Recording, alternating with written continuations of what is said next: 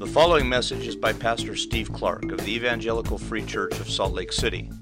More information is available at our website, www.slcevfree.org.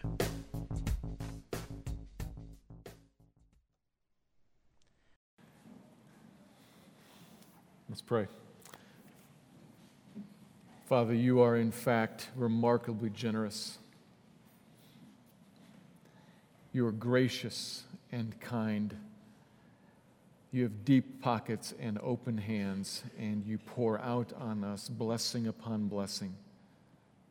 Far more than we could ever imagine, and far more than we deserve. You give and you give and you give in, in kind ways and in profound ways, and sometimes in difficult ways, sometimes in hard to see ways, and sometimes in staggering and stunning and kind ways.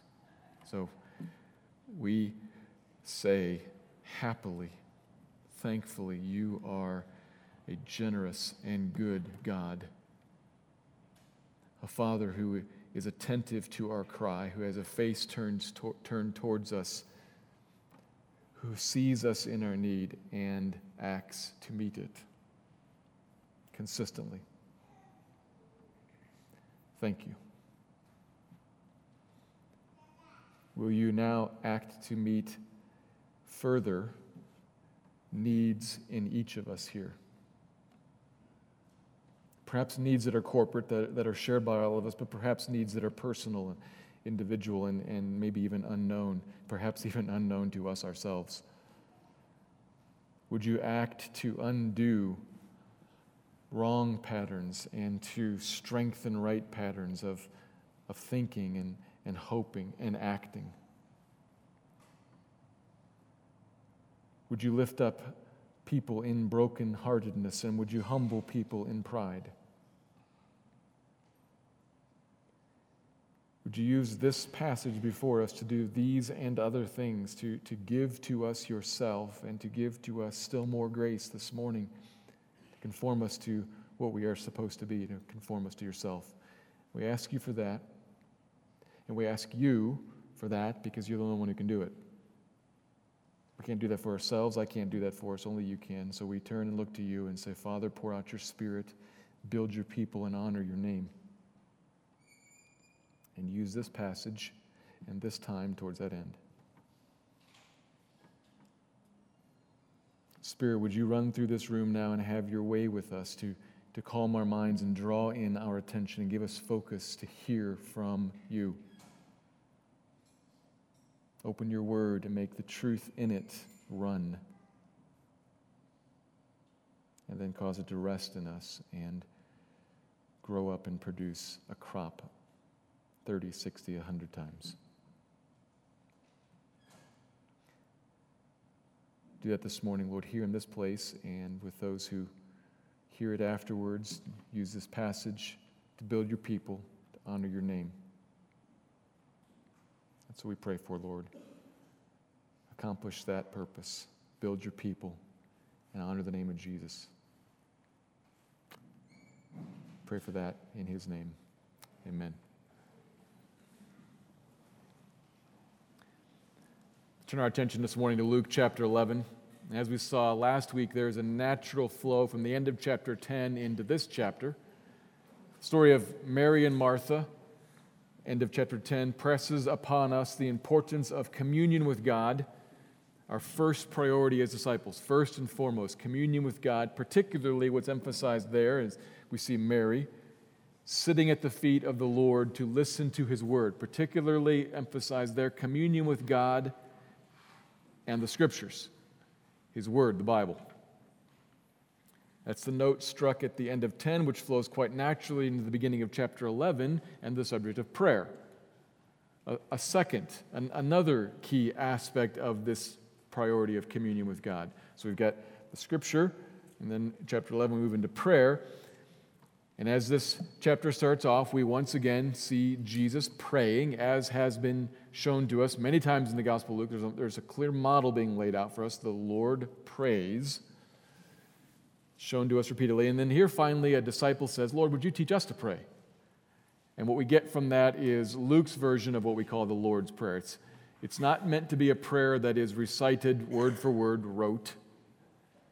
If nothing else, the difference between Matthew and Luke's account revealed that he, he explained it in a bunch of different ways at different times.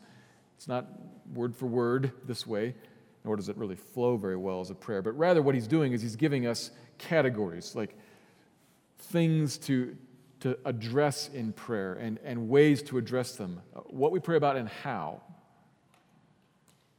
That's what he's giving us. And particularly, we start off here's our, our first piece of approach. We looked at this last week. We start off talking to our Father. Not literal Father, but he has chosen to make us his children. When he adopted us and saved us, he chose to make us his children, which means he chose to make himself father to us. He became our father when we became Christians. And so, as Christians, we have a unique privilege. We pray as children talking to an attentive dad. There's, there's intimacy there. So we pray to our Father. And then we ask Him, the first couple requests there in verse 2 were then to turn and ask Him about a couple things related to Himself, that His name, He Himself, would be hallowed, revered, and honored, and not regarded as ordinary and, and discarded, but that His name would be hallowed and that He would bring His kingdom in all of its fullness one day. That he would cause Jesus to, to come back and to be set up as, as king and to, and to reign everywhere on the earth. That he would cause his name to be hallowed and his kingdom to come finally and fully. And we prayed that because we can't make it happen, only he can. That was last week, the first section in, in verse 2 of this prayer. And now this week, as we move to verses 3 and 4, the, the, the focus shifts into what we are asking God to do with regard to us directly. Other Christians. It's, it's all plural. It's, it's us praying about us, which will be constantly on our minds as we move through this, these uh, two verses here. We're talking to God about what we were asking Him to do for us. So I'm going to cover these, these three requests here in verses 3 and 4. And, and as I do that, on the one hand, the requests are short and not very complicated. Like we can read them and we can understand them. So we're going to talk about what they are and what they are about. But as I do that, I'm going to try to talk about maybe the, the bigger picture that each one of these little requests connects to. And so, as a prelude, think I'm talking about a particular request, and that relates to sanctification. Change the words. That, that relates to growth to be like Christ. That relates to maturity. So there's the particular request, and then I'm going to try to draw connections to how this, how this is meant to shape us in our growth. That's what we're going to be looking at today, the second half of the Lord's Prayer. I'm going to read the whole thing beginning verse 2. It's short. And then I'll make three observations from the three requests in verses 3 and 4. So this is Luke chapter 11, beginning in verse 2. And he said to them, when you pray, say, Father, hallowed be your name, your kingdom come. Give us each day our daily bread and forgive us our sins, for we ourselves forgive everyone who is indebted to us. And lead us not into temptation. Short prayer. Verses 3 and 4 make three, three observations from the request. Here's the first one. slightly longer, I think. We need God to meet our physical needs in a way that also helps our faith. In a way that also helps our faith. We need God to meet our physical needs in a way that also, and, and I might even say, I thought about saying, and especially helps our faith. We'll see where that goes in a moment. But obviously, initially, we are asking the Father to give us something, and our translations say our daily bread. However, you may know from other readings or maybe even your footnote, there's, there are different ways that's rendered because it's hard to know exactly how to put the original wording. The basic idea is, is almost certainly that of a consistent food ration, an allotment of food that is given and then eaten and then another ration is given and then eaten, another one given and eaten. Kind of that, that pattern is what's in view here. Day by day, a regular process that, that's underlined by the grammar in the word give. This is give not only once, not once and done, and not sometime in the future, but give regularly, continually, in an ongoing sense. Day by day, this regular allotment. So, daily bread. Which, of course, is food, but not just food. We don't want to think of it only as food. It's, it's what is needed to sustain life. So we got food, you would have drink included there, and shelter, and clothing, and health, and safety, etc. This is the request in this prayer, the particular request that has us praying to our Father about us. It's all plural. Us praying to the Father about us and asking Him for the provision of particular tangible physical needs, what's needed to sustain us physically.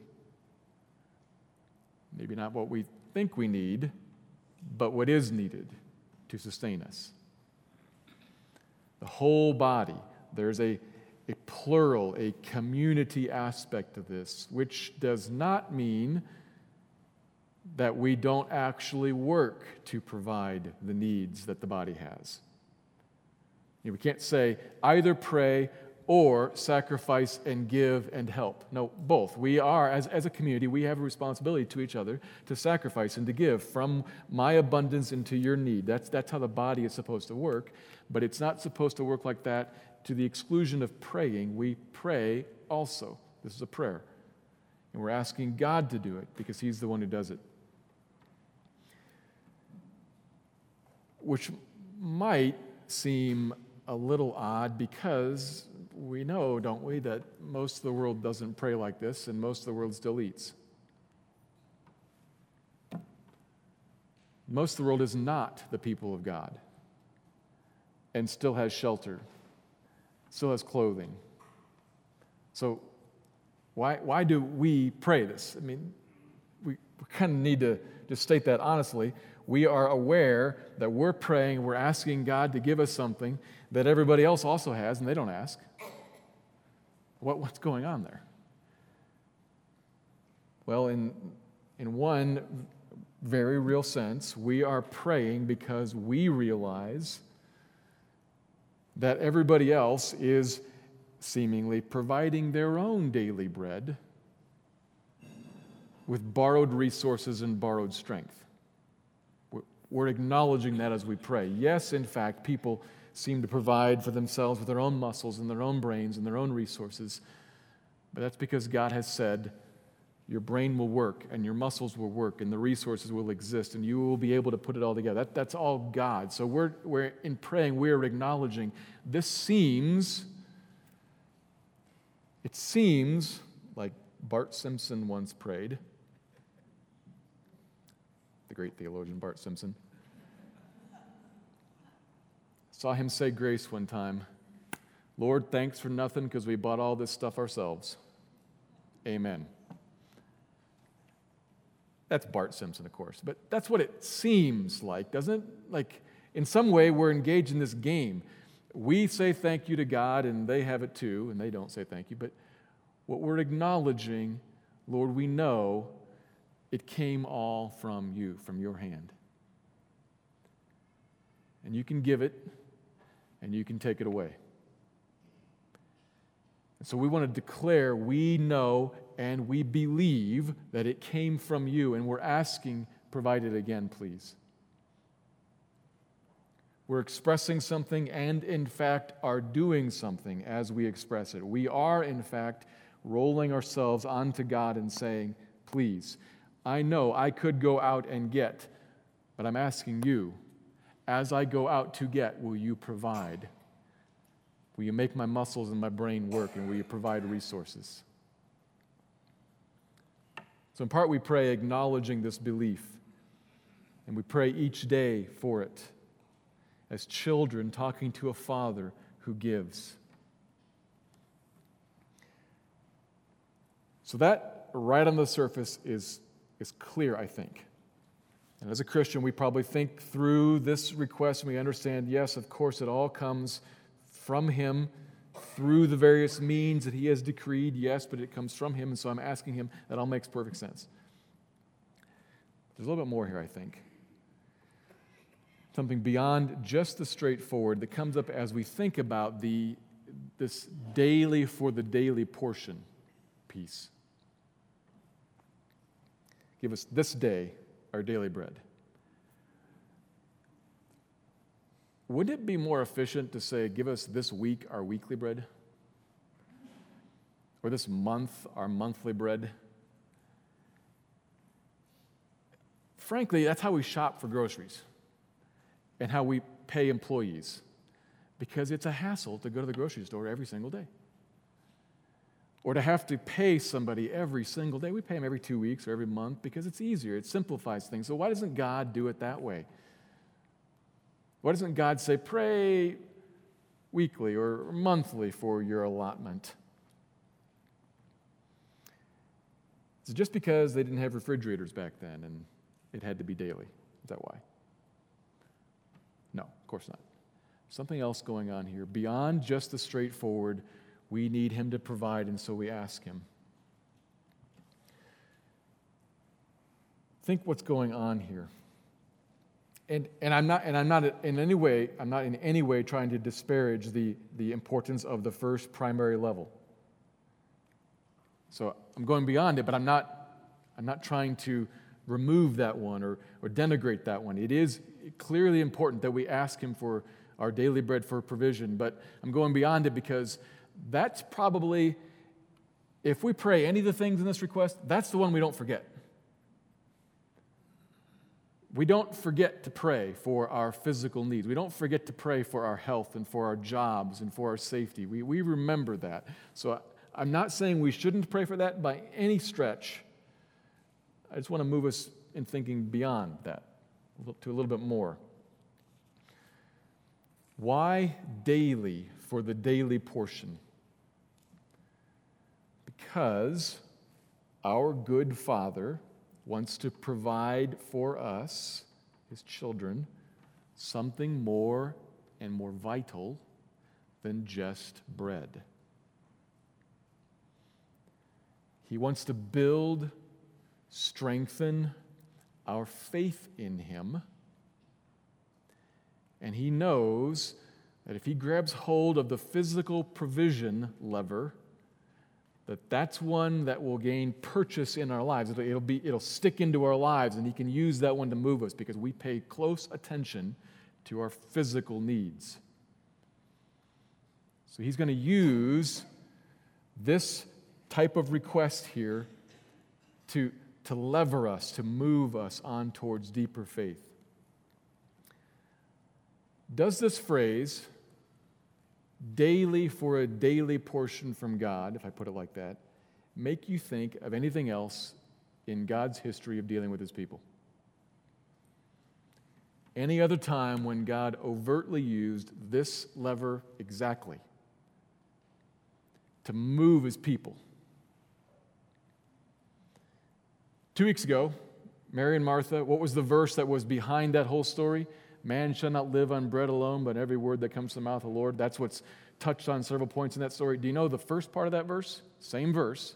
First part of that verse is about in the context of God testing his people in the wilderness. And he led them out where they were hungry and broken, and then fed them with manna, which you did not know, nor did your fathers, to teach you that man does not live, the rest of the verse. Manna. God's daily portion provided daily. Every day. What's the point there?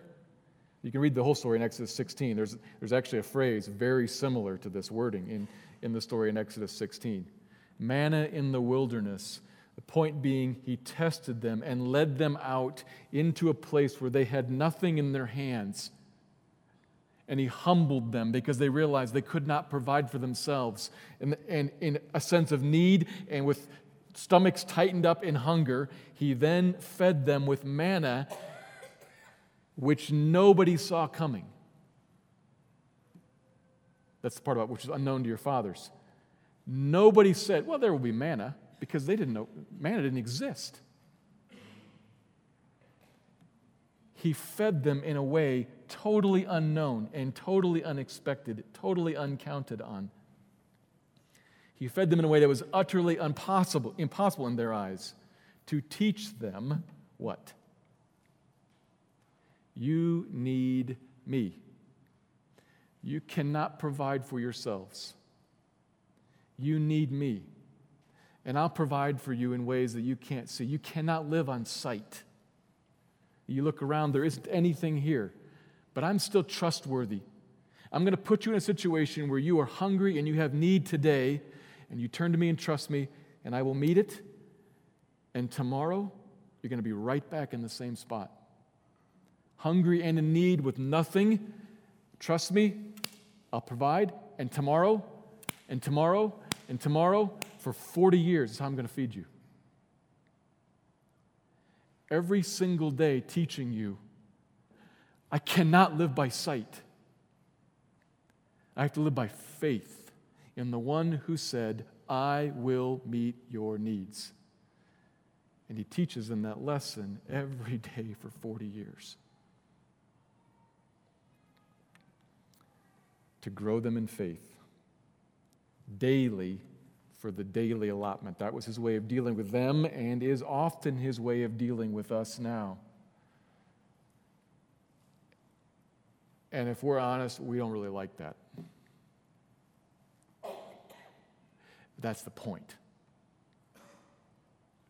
That's the point. Right there, we don't really like that. What he's doing deliberately is he is causing us to bump into something, a question that, that lives right here I want to live by sight. I want you to put it all right here and to provide it all for me so that I don't have to trust you. It has been said a bunch of times, I don't know who said this first, that if God did that, if God put it all right here and provided for us, say, once, a lifetime allotment, He knows that'd be the last time He'd hear from me. So He doesn't do that. You've heard that before, probably. But additionally, not just that that'd be the last time he'd hear from me, but it wouldn't build any faith in me. And that is of greater worth than gold or bread or anything. Faith built up in me. So God is orchestrating events constantly, and this is so uncomfortable for us. This is how He works to put us in need and to provide. In need and to provide. Now, it could be that, that you have no apparent sense today for food to be provided. Your pantry's full and the bank account's full. So he'll work something else shelter, your kids' health, something.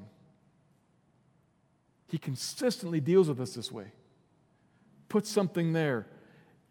And then we see in our need, ah, God, I can't see how you're going to come through. Please do. And He does. He deals with us this way on purpose to build faith in us.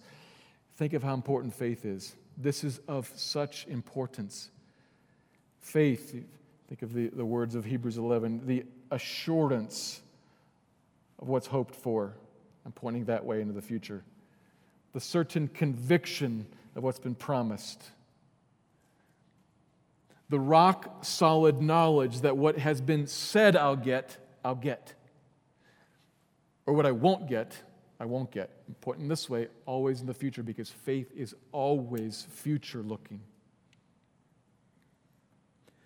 Faith is always about something promised by God out there ahead of me. It might just be five seconds from now or 5,000 years from now. It's about something provided ahead. And faith is so critical. It is necessary because it is the driver, it is the power for every other Christian virtue right now. Every other Christian virtue right now. Every other Christ like movement in my mind, heart, or hands, every other Christ like movement right now is empowered by, is driven by faith. So if God wants my sanctification, remember the thing I'm trying to tie all this into? If God wants my sanctification, He's going to work to build my faith. How does, how does, how does faith drive that? Well, think. What, think of things we've seen so far in Luke. Deny yourself, take up your cross, and follow me. And you will gain your life. That's a promise about what will be in the future. I have to decide is that true or not? Will I or will I not? Faith question. Because that's the ground for give your life away now. Love your enemies, pray for those who persecute you, and great will be your reward in heaven. I have to decide right now is that true or not? Will there be reward for me in heaven? Because right now they're going to take my life away from me.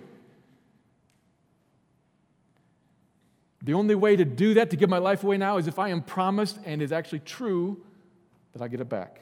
Faith drives everything now. If He's going to grow me in Christ's likeness, He's going to grow faith in me. How's He going to do that? How does He build faith? By establishing a 40 year track record of daily provision. You are empty handed, I provide. You are empty handed, I provide. You are empty handed, I provide. For 40 years, people in the wilderness. And for us, a track record of provision in our lives that goes all the way back, ultimately, to the bread sent down from heaven to meet our needs.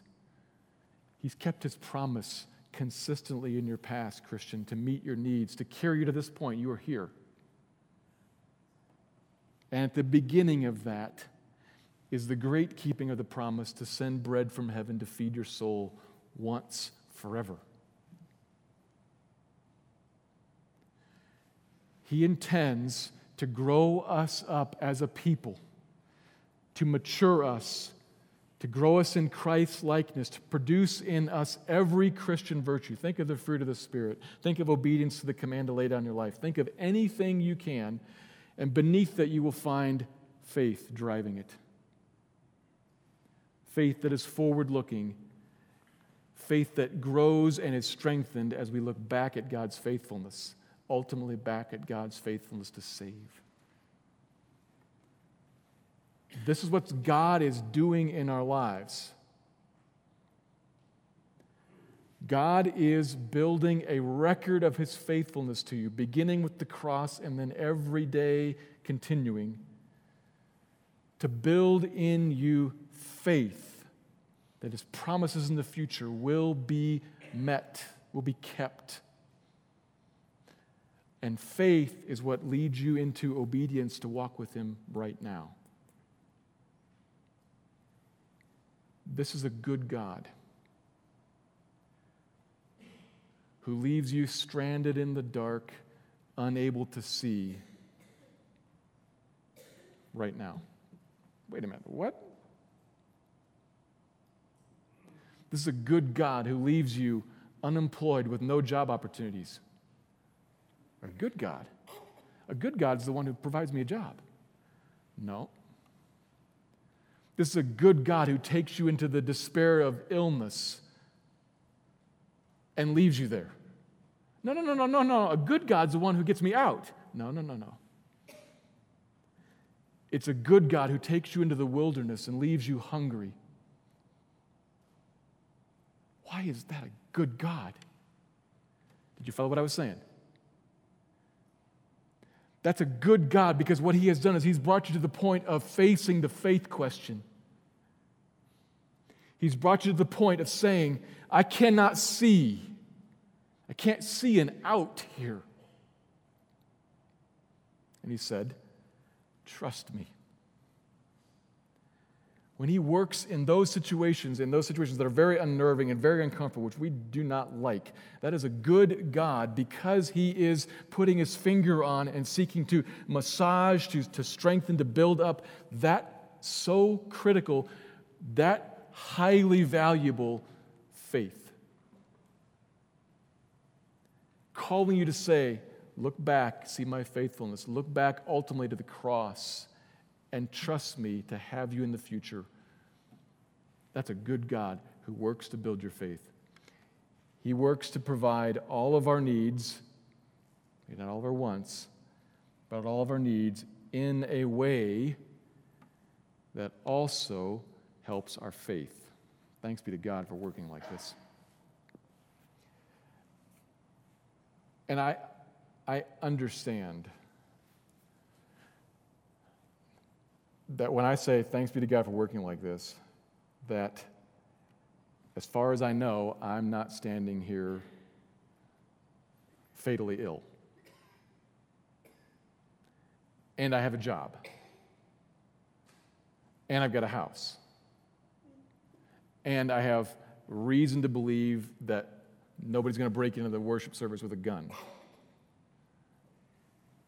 So it's easy to say that. I, I understand that. Don't slide out from this because that's easy for you to say. It's the truth. When Jesus says, Give us this day our daily bread, he's talking about a little loop that is a constant. I have a need, please meet it. That's how God wants to work with us, and that's for our good. If you find yourself in a particular need, it's for your good. He's at work to do you good. He can be trusted. He's a good father. Second, Christians still need regular repentance and the resulting forgiveness of our Father. Christians still need regular repentance and the resulting forgiveness of our Father. Verse 4 says, And forgive us our sins, for we ourselves forgive everyone who is indebted to us, indebted not financially, but indebted in a sin sense. And at first glance, there's an obvious connection between the two halves of this verse that we need to figure out, we need to understand. The forgiveness of us in the beginning is somehow connected to the us forgiving others in the second part. So, how is it related? What should we draw from that? Well, we shouldn't take from it what it isn't saying is this is the recipe for how you become a Christian. It's not saying that if I forgive other people, if I be a forgiving person, then God will forgive me and I'll get into heaven. Not only is the rest of the Bible extremely clear that what we do has nothing whatsoever to do with God forgiving us, but this passage itself makes that clear because this is a prayer prayed by Christians, people who already are Christians. So this isn't how a Christian becomes a Christian. It's how a Christian prays, how a disciple prays.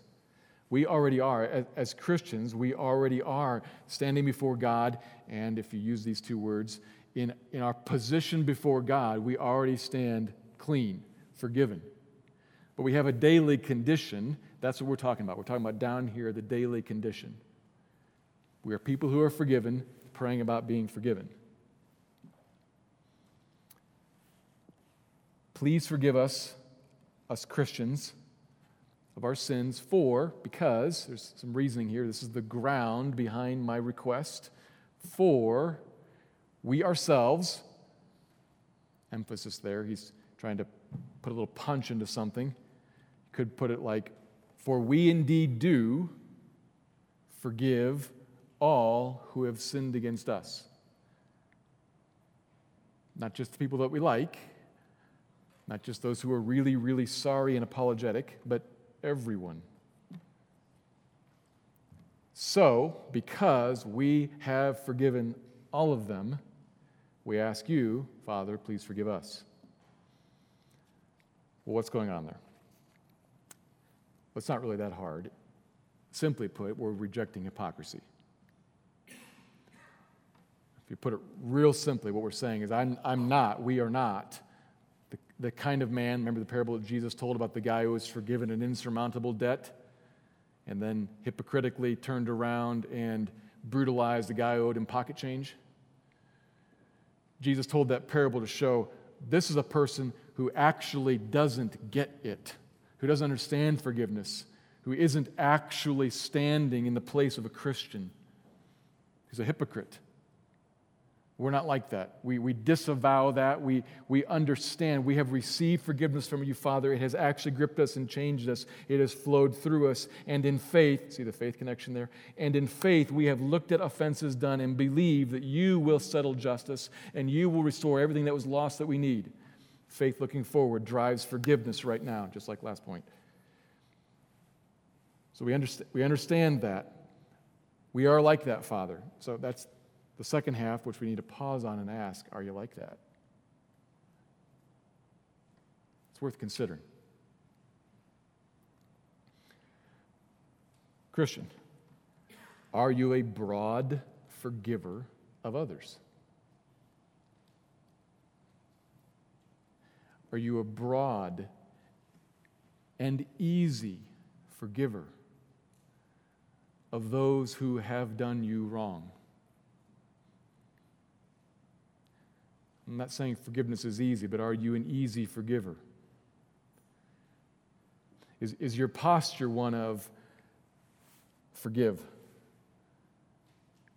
Now, realistically, there are offenses done against us that are grievous, and our posture of forgive is going to often be immediately followed by no.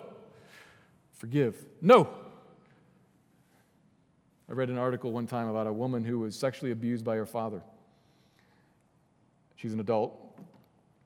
This is when she was a child. She said, I had to forgive him and forgive him. Because for 30 years, every Christmas, I think about family, I think about my dad, and you know what pops to my mind when I think about that? And that never becomes, oh, sure, no problem. No, it never becomes that. It grieves her every time it pops to her mind, so she's got to forgive him. And then next Easter and next Christmas and his birthday and her birthday and, and, and, and, and. She's got to forgive and forgive. It's not easy, but she's an easy forgiver because what she does is forgive and forgive and forgive and forgive, and forgive and forgive. Understand what I'm saying there? That's not easy, but she is a ready forgiver, I might say.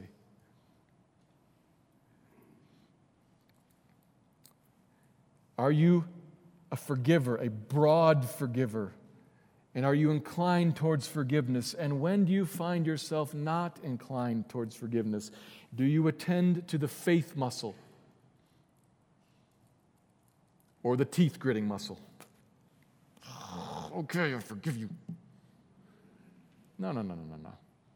What drives the Christian virtue of forgiveness? Faith when I find myself not broadly forgiving and not easily forgiving, what I do is not attend to forgiveness, but attend to faith. What promise do I grab hold of? That you judge justly. Think of 1 Peter. That's how the Lord himself turned his other cheek and did not revile when reviled and did not harm when cursed, but instead entrusted himself to him who judges justly. I believe in faith, Father, that you will settle all accounts. Whatever that looks like, that's on you. You're the judge. And whatever loss, whatever crime has been committed against me, I believe you will make right. I do not need a pound of flesh myself. In faith, I look at the promises of God for me and forgive. When you find yourself challenged to forgive, do you attend to the faith muscle?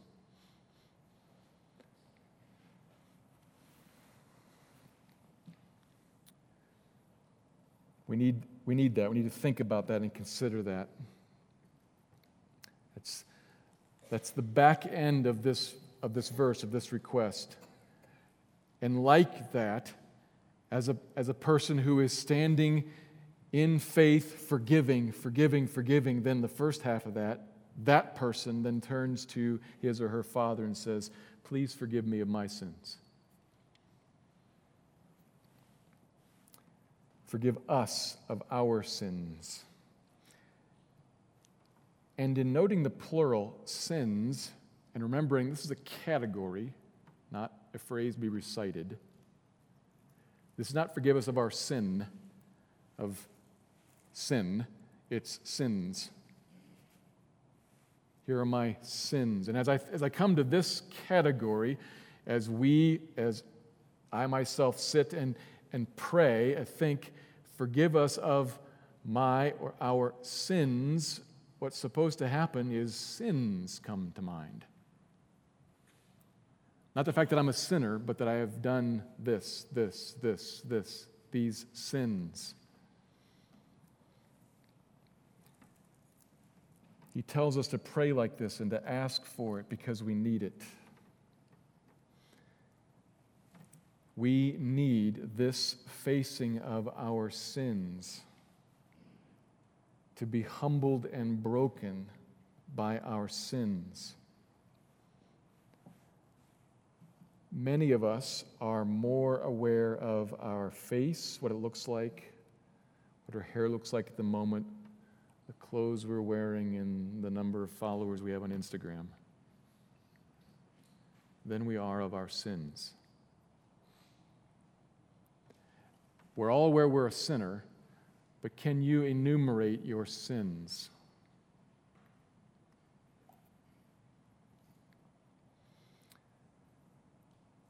The ways you are inclined, the things with, with attitude, with your heart, with your hands that you, that you do, and the frequency with which you do them, and the ways and the situations in which you do them, which you sin against God, your Father.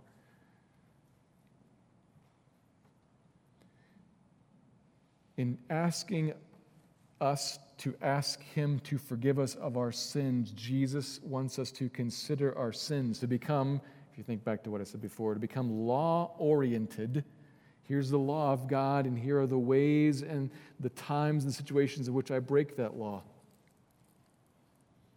Why?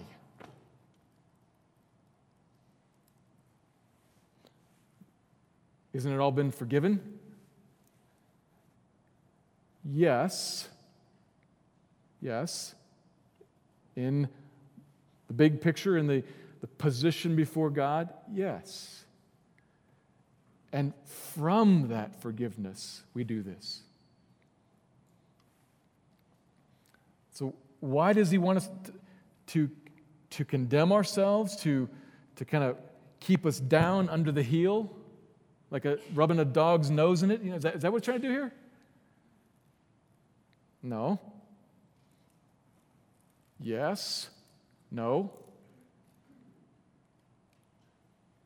Certainly, certainly, immediately after, immediately after the, the awareness, the recognition, the acknowledgement of my sins, immediately after that, there, there does indeed come, necessarily, properly, come guilt.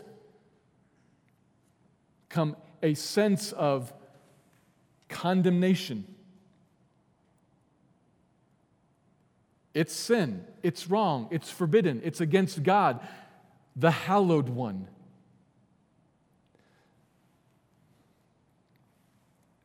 So, of course, guilt and condemnation follows on the heels of personal awareness of personal sins, as does humility and brokenness. And we realize that we're not all that like we thought we were. We thought we were pretty decent people until we stopped and thought about it and opened up the law of God and became law oriented and realized, oh, that's who I am. In a way, what I'm talking about here is something that modern Christianity is foreign to, to our loss.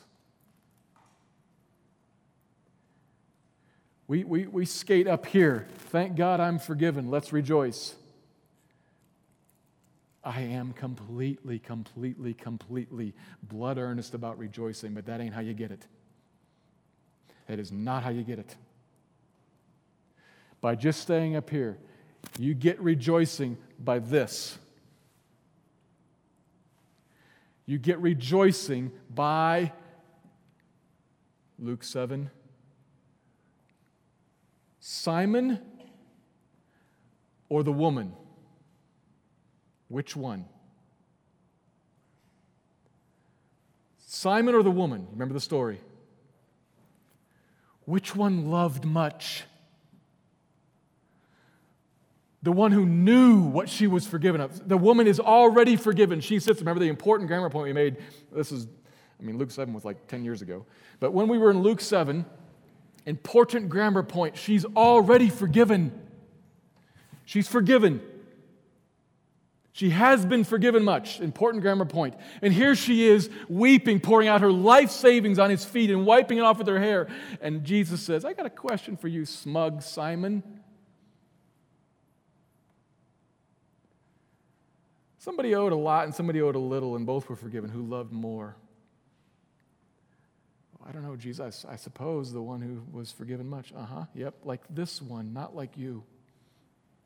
Way you get to joy is like this, like the woman, not like Simon, living up here perpetually. It is for our great good, it is for our sanctification, for our faith, for our joy that we move into our sins and contemplate them and see them in all of our brokenness, and that we be a people who perpetually weep and mourn and hunger and thirst for righteousness. The Sermon on the Mount is for Christians all through their lives. The Beatitudes are for Christians all through their lives. That we be a people like that so that we can be immediately on top of that a people of great love and of great, vast joy. When you find yourself joyless and, and empty, do not try to lightly heal that wound, but instead say, This is my sin. Oh, my word, this is my Savior. This is the tragedy of our day that we try to cut out the first and elevate the second, and it inevitably becomes empty. It inevitably becomes light. Saviors in anything are more glorious in comparison to that which they saved you from. Think of something trivial like sports. The guy who makes a basket on the basketball court is not important until you were down by one with no time left and he made that basket. Then he's king. It's in the moment of need that deliverance shines and our hearts are drawn on to him. And faith is built, which drives joy, the Christian virtue, which drives love, the Christian virtue. If He gave me Christ, and this was me, and this would be me, even as a Christian, will He not also, along with me, give, him, give me all, uh, with Him, give me all things indeed? He will continue to wipe away all my sin, and He will deliver me into glory. That is a good Savior. We need to come before God with our sins, to see them, to feel the weight of them. This is,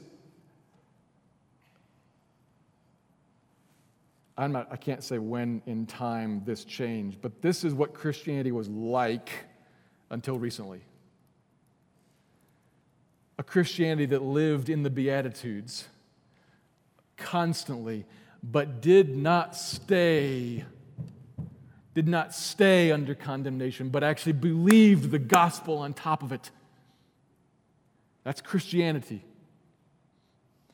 To believe sin and the gospel, to believe loss and a Savior. And Jesus tells us to pray, forgive us our sins, because we need to be mindful of our sins and need to be mindful of the, of the experience of them wiped away today again. And the smile of a gracious, of a gracious, of a gracious, vast, wide, long, high, deep lover of your souls who comes and takes away all your sin and says, Mine over you to keep that fresh, to keep you away from being Simon, to keep you as ever that woman at Jesus' feet. We need to regularly work, forgive us our sins, to pray and to think and to contemplate. We pray, forgive us, and He does. And that's what leads us out of sin and destruction and into joy. Thirdly, We need God to protect us from the power of temptation. We need God to protect us from the power of temptation. I'm going to go back to the. Understand, I am, ex- I said it already, I am extremely, extremely concerned that we be a people who rejoice. I am not, I am not about doom and gloom. So if that's what you heard, I misspoke or you misheard. I'm talking about the path to real joy. And it comes through reflecting on our sin, forgive us of that. Oh, my word, the gospel is true. Path to joy. We need God to protect us from the power of temptation. The prayer ends, and lead us not into temptation. Once again, plural. We're praying for the whole body still. And what are we asking for here? Well, in saying lead us, what we're acknowledging is that God directs all of our steps. We are not actually praying, Lord, please don't tempt me. The Bible's clear, God does not tempt us. So it's not a please don't tempt me, God. It also is not there's nothing wrong with praying like this, but it also is not a prayer, a request. Keep all temptation away from me. That's not wrong to pray, particularly if you know of a particular weakness of yourself or of others in the body, a friend, child, spouse, to pray, keep that particular temptation away. That, that's a good thing. That's a wise thing to pray. That's not exactly what he has in mind here. Once God decided to create a physical world and give us senses that can detect the world and a heart that can process it, and then we're processing it as fallen people, that means there's going to be temptation. So to pray, Lord, keep all temptation away from me, always would be to pray, Lord, change the world. We live, put a picture on it, we live on the beach face to face with an ocean of temptation. What we're praying is not take me away from the ocean, but keep me out of the ocean while I stand looking right at it all day long, every day. Keep me out of, lead me not into that. If I get into the water, I'm at least going to get wet, and I don't know, I may meet a riptide and be drawn out to sea and killed. Keep me out of it. We are just praying about sin, forgive me sin, and what this is saying is that I don't actually even want to sin. So would you so grow me to keep me out from the power of temptation, to keep me out from falling to it? And understanding what the request is maybe helps us understand how he might answer this request. He's not going to answer this request by keeping all of the images off my television screen keeping the temptation away. They're going to come if I'm watching TV or if I'm driving down the street. If, I, if I'm living in the world, the temptations are going to come. How he might answer this is not by keeping them away, but it's going to help. If I understand this, I'm going to see like he's going to help me in the fight against temptation to keep me out from the power of it. This is a prayer because the fight against temptation is not just one of willpower or technique. It requires supernatural, spiritual help from God, help from God to help in the fight against temptation. So, how might He do that? Well, to put it briefly, by His Spirit, in his presence with his word, he will make the truth clear to you and make the truth attractive to you. Or I could put this another way and say, He will hold up His promises, the truth about who He is for you and will be for you. will cause you to see them and to properly see the false promises of the world. That's what temptations are. promises from the world. Come here. Come here, says the world. Come here. This will, this will be good for you. This will help you. This will bless you. This will, this will be fun. This is what you deserve. Those are statements from the world whispered in your ear, promises. And He will, with His word, hold up His promises and show them in your heart by His Spirit to be true, and show these promises from the world to be false. And so He will build faith in you in His promises.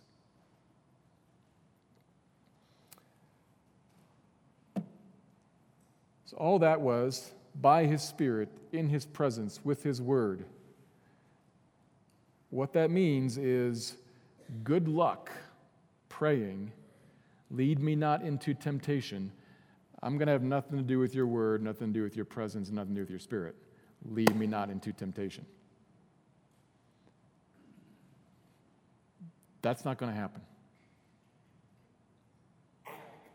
So, to put it a different way, he answers this prayer for Mary,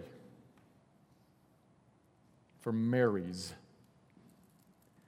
He answers this prayer not just while we are sitting in front of the TV and the thing pops up, or not just while we are driving down the street and we see the ad. He answers this prayer every morning as I by myself sit in his presence like Mary and listen to his teaching. And in my mind, talk to my gracious Father and ask him to hallow his name in my heart and think forward to his coming kingdom and ask him to, to remind me of how he has provided food for me, provided everything I need in the past, and ask him to enumerate my sins and to wipe them away as he shows me all of that. That all builds up and makes me someone who is like a tall wall. When a grappling hook flies at the wall, it hits the wall and there's nothing to catch. It builds me up and it makes me a tall wall. The grappling hooks are going to come. The world's going to attempt to grab you and pull you down. Lead me not into temptation. In other words, Father, Father, meet me morning by morning over your word and show me what is actually true and make me wise in the face of the world. Show me my sins and show me your forgiveness of them. Show me a God who is great. Show me a kingdom that is coming. And lead me in faith to follow you. Lead me not into temptation.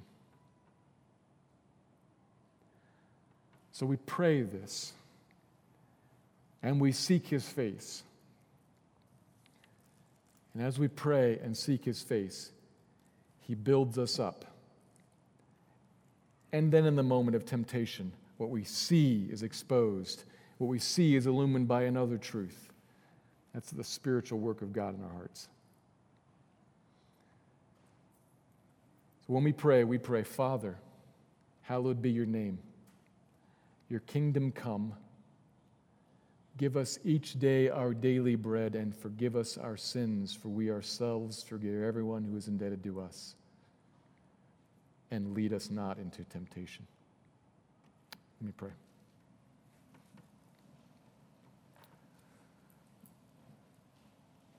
Father, would you build us, your people? Would you mature us? Would you grow us to be more like Christ?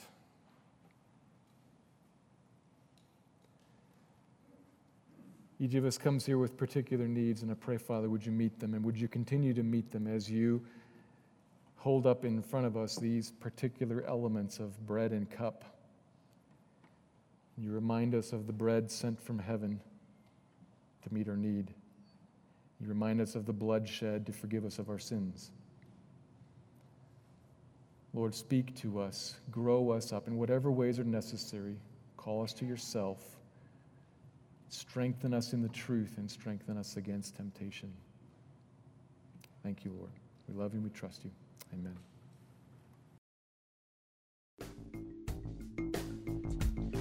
Thank you for listening to this message by Pastor Steve Clark of the Evangelical Free Church of Salt Lake City in Salt Lake City, Utah.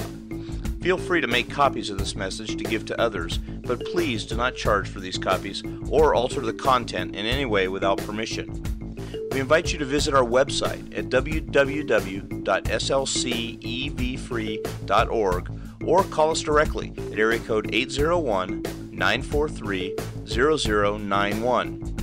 Our mailing address is Evangelical Free Church of Salt Lake City, 6515 South Lion Lane, Salt Lake City, Utah, 84121.